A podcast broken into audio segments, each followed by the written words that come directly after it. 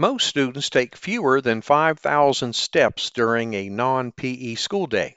Now, that's including one recess period. Health experts recommend at least 10,000 steps or 60 minutes of physical activity a day. Now, I know when uh, this information was put out that um, a lot of teachers were um, a little skeptical of this. In other words, uh, the thought was, how in the world can we uh, have our students uh, get 60 minutes of physical activity at the same time learn academics? Well, I went ahead and, and researched um, what uh, types of movements that we could actually do in a classroom that would simultaneously uh, work for our academic content. So uh, that's what we did. And, you know, I think it goes without saying that movement is actually good for us. Uh, research suggests that more physical education, recess, and physical activity can improve academic achievement. Now, this is per CDC 2015. Physical activity in the classroom has been shown to increase cognition, memory, and recall. Now, this uh, is in line with Dr. Jensen's brain based theory concepts. Um, increases in daily physical activity are also positively associated with social emotional aspects of learning, such as mood, behavior, and stress level. Welcome to episode 132 of the Teacher Rockstar podcast, a place where tips and strategies critical to the new teacher are discussed. We share the latest educational research and best practices so that the new teacher can be better equipped for a successful classroom experience. I'm your host, Steve Hiles, and today we'll be talking about establishing a culture of movement in the classroom. But before we get uh, into today's topic, I want to ask you a question. Are you a brand new teacher that just graduated college, would you be interested in having somebody with you every step of the way to guide and assist you as you transition into the classroom?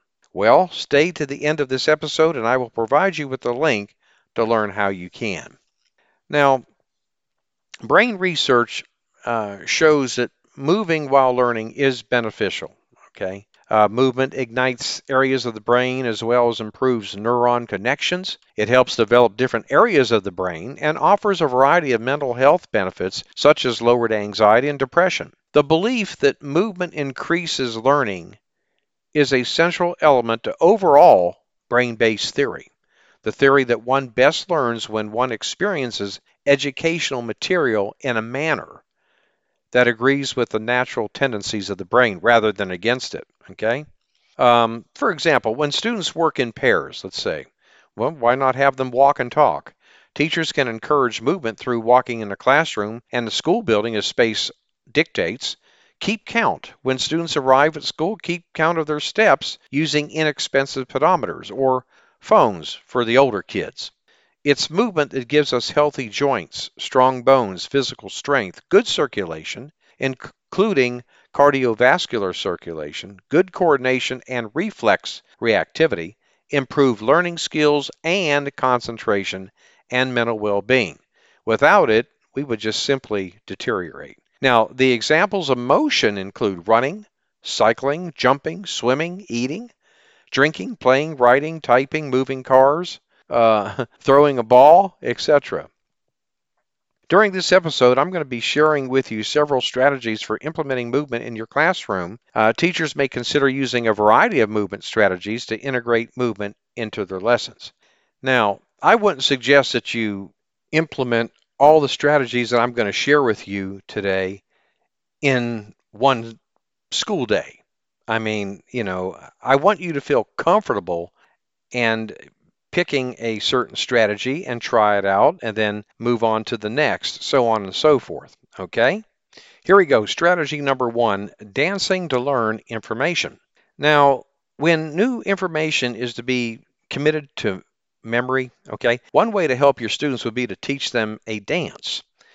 Uh, lots of teachers use songs already to help students learn new information. So, adding movements, in this case, dancing, to the song provides additional student engagement. Take, for instance, the song Macarena. Now, teachers can use the movements and rhythm to assist students uh, with their skip counting of five, for example, 5, 10, 15, 20, and so on, to the beat of the music. All right? And other well known examples include a math dance to teach angles as per Wright uh, 2010, and a grammar dance in which students perform routines that reflect parts of speech as per UK Grammar Dance NC. Moving on to strategy two uh, applying movement to content areas. You know, when teaching academic content, teachers can have students associate the content with specific movements. Let's say, for example, students are learning about rounding numbers to the nearest 10. Students can use jumping jacks or push ups to represent the number 10 and hopping on one foot to represent 20 and so on. Now, with respect to language arts, students can play a jumping game when students are practicing synonyms and antonyms. For example, when a teacher says go, you have pairs of students jumping up and down X amount of times. It could be two times, three times, whatever. Then the student chooses to land on either their left or right foot. If both choose to land on the same foot, then the students must come up with a synonym for the word that the teacher has written on the board. Now, if they land on opposite feet, then they must come up with an antonym. Let's discuss strategy number three having your students move among stations around the room. Now, teachers can get students up and moving about the room to have them collect materials. For example, if students are working in groups to learn about fractions, let's say, the teacher can give each group cards, okay, and then they check in with another group to see if uh, if they happen to to have an equivalent fraction and then the students return back to their own group to verify that the fractions are in fact equivalent. Okay, now when teaching a spelling lesson, let's say, the teacher can assign students a list of words with um, the diphthongs missing, let's say, and they have to move about the room looking for cards printed with diphthongs that will complete the words. All right, and this brings us to strategy number four, organizing and ordering. Okay, Teachers can help students understand the order of concepts by handing out cards with, again, a fraction or a decimal or a mixed number, okay, um, and have students line up from least to greatest and vice versa. All right, let's consider a language arts skill, completing a sentence. Uh, the teacher can hand each student in a group a card with either a word printed on it or a punctuation mark, then the students have to arrange themselves to form a complete sentence. And you could even uh, make it a little bit more challenging by asking students to remain silent and only use hand gestures, eye movements, or even hops or jumps to signal one another. That sounds like a pretty cool idea. And this brings us to the last strategy I want to share with you, strategy number five, representing uh, your body with an action. Now, this is really a cool idea here, and, and that lets uh, students represent key terms and ideas. For example, in mathematics, the teacher can have a group of kids lie down on the carpet, let's say, and represent various angles with their body, like an acute angle or an obtuse angle or a trapezoid. Now, in reading, students might be asked to stand and act out a new word that they have recently learned.